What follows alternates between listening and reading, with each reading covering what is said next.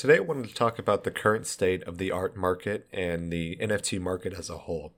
So, we've seen a lot of people who are kind of, not kind of, overtly and obsessively focused on short term profits. So, we see people coming in, buying from these artists, and trying to essentially trying to flip it. Instead of actually supporting the artist and wanting to support the artist from the get go, they're only worried about flipping and returning a profit. So there's a multitude of reasons why this is not good, and the biggest one obviously being a short-sightedness and also the greed that comes with that.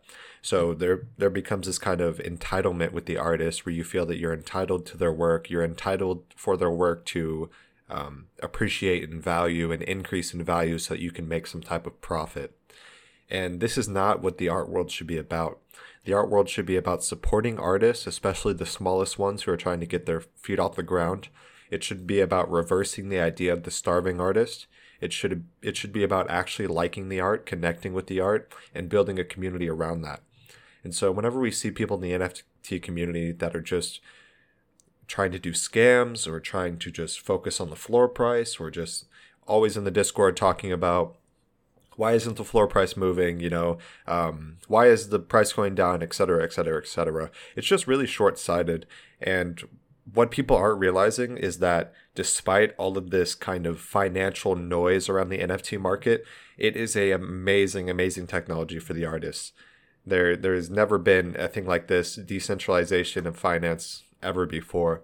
And we can't really blame those who are cynical of NFTs until we seriously get this under control. And this can be through active education and obviously the development of a stronger and more robust system of support. So remember early in the days, kind of early days of YouTube, kind of prank channels. You had people like Vitaly and you had people like FouseyTube.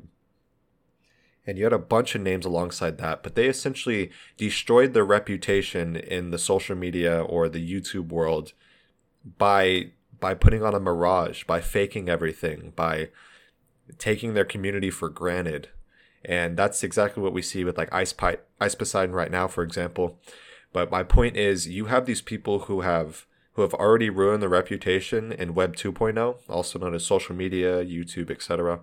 And what they don't realize is they're they're ruining their reputation in the new pioneer stage of the internet as well, which is Web 3.0.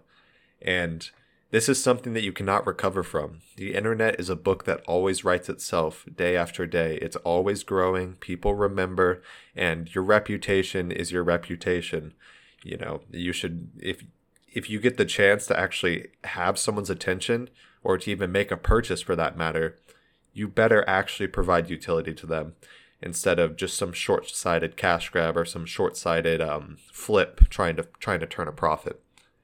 So right now i see that the nft market and the art market is starting to implode. And what i mean by that we saw the crash with ether recently in the past few weeks crashed all the way down to about $2,100.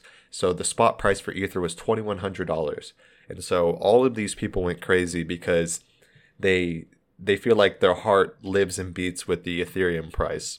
And because of that, it's always going 24/7. So when the price crashes and they wake up to that, when they've been checking it 24/7 every second of the day, uh, of course they're going to get pretty anxious. You know, if you're actually in the art market or if you're actually in, in the blockchain space for the for the rest of time, you wouldn't be checking Ethereum price every other second unless you're referencing it for for you know transactions or you're referencing it for an art price or something like that. So there's a lot of short-sightedness and to be honest, I'm really glad to see the market starting to implode because what this will do is this will essentially squeeze out all of those greedy greedy people because they'll think that NFTs are they've already lost their opportunity or they they think that they've already crashed. So my largest hope is that they leave the space and they let real real people build this place. So as I see this market imploding, I, I cheer for it. Of course, not for the artists, of course, but the underlying technology is not going away.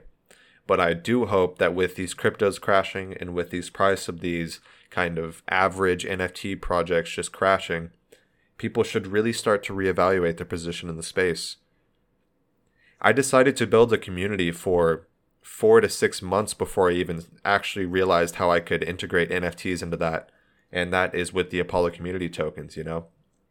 Anyone who has a community token gets early access to our releases. They get a physical frame print mailed anywhere worldwide. They get, of course, digital ownership, that's a given. And they're also getting showcases, they're getting networking opportunities with our artists. They can contact the team directly. They can get a lot of in depth uh, insights into the museum that the public, the general public, does not get access to. And so when we're talking about these average NFT projects, it seems like they're they're lost for utility. They don't know how to make some utility. It's because they went for the NFT first instead of building a community first. And so that's really what I'm trying to do is separate myself from this crowd. So as this market continues to crash, I cheer for it. I want I want it to squeeze out all of the short-sighted people. I want it to to burn all the bad actors away because there are real genuine artists, real genuine collectors and real genuine pioneers in this space and they are not getting enough credit. Instead, they're just being lumped in with the crowd of, of bad actors. They're being lumped in with the crowd of short-sighted uh, flippers and people trying to turn a profit. And as time goes on, and as as these people feel like they've missed their opportunity, the bad actors feel like they've missed their opportunity, or at least have already, you know, used up all of their reputation at least, then they will leave the space. And when they leave the space, Apollo Art Exchange will still be here. We'll still be here showcasing new artist almost every day. We'll still be here building the community up so that people flood in and rediscover artists from the past showcases. We are continually building day after day to flip the script of these bad actors. Because you only get one reputation, and the internet is always listening. The internet continues to build itself day after day with our comments, with our posts, with our reviews, and with our opinions. So don't forget you only have one reputation.